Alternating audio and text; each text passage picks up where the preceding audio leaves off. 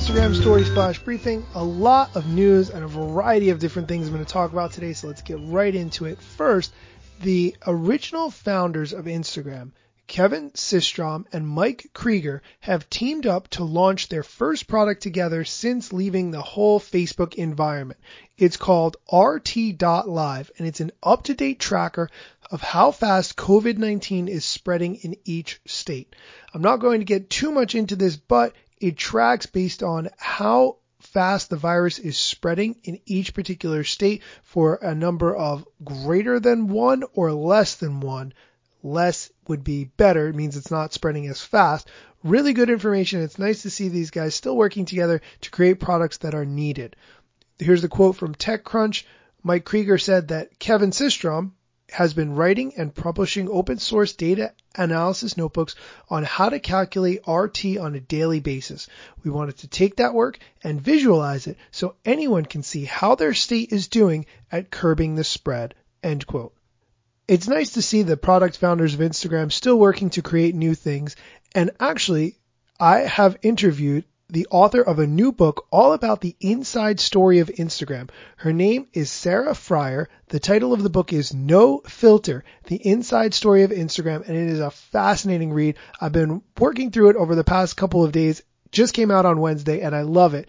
I interviewed Sarah for my podcast, so you can check out the latest episode of my podcast, episode 24, No Filter, the inside story of Instagram where I interview Sarah Frier. If you listen all the way to the end, there's actually a book giveaway. So check that out. Additionally, it is Mosseri Monday where we review the things the head of Instagram, Adam Mosseri, has posted about lately. And actually on Friday, he did another Q&A where he answered some really good questions.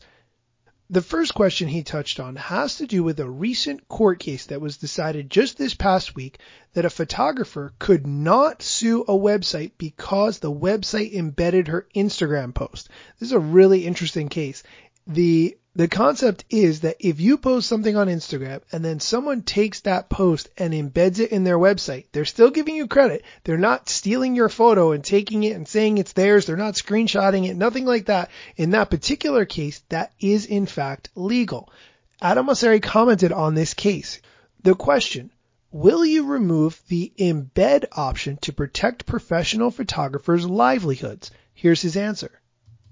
For those of you who might not be aware, there was actually a court case this week about this very issue that we weren't even involved in. Uh, we're not going to remove the ability to do embeds because we think they're really valuable broadly, but our position is very much that if you're going to use someone's work, you should get their permission first, even if it's an embed. The next question, and this is a really good one because it's timely for me. What are effective ways to promote a podcast on Instagram? I want to just take a step back and point out that for me, historically, posting about podcasts on Instagram have resulted in less likes and comments than any other post I've ever done. Here's Adam's answer. A few things come to mind. You can talk about it in stories during the week. You can link to it with stories and the swipe up. You can even go live and do the podcast live. We're actually working on the ability to save from live to IGTV. So hopefully that'll come out soon. So lots of ways. Try them out. Just going to be honest with you. Those answers are not great from where I sit. You need to have 10,000 followers in order to do the swipe up. If you are going to go live and you want the audio quality to be good, you're not going to get good enough audio quality for a podcast by going live with someone. It's just frankly not there. And going live while you're recording a podcast on another platform adds a layer of confusion and complexion that no one needs. I could go deeper on this, but I'm not going to. But that's it for today's flash briefing. I look forward to sharing more insights with you tomorrow.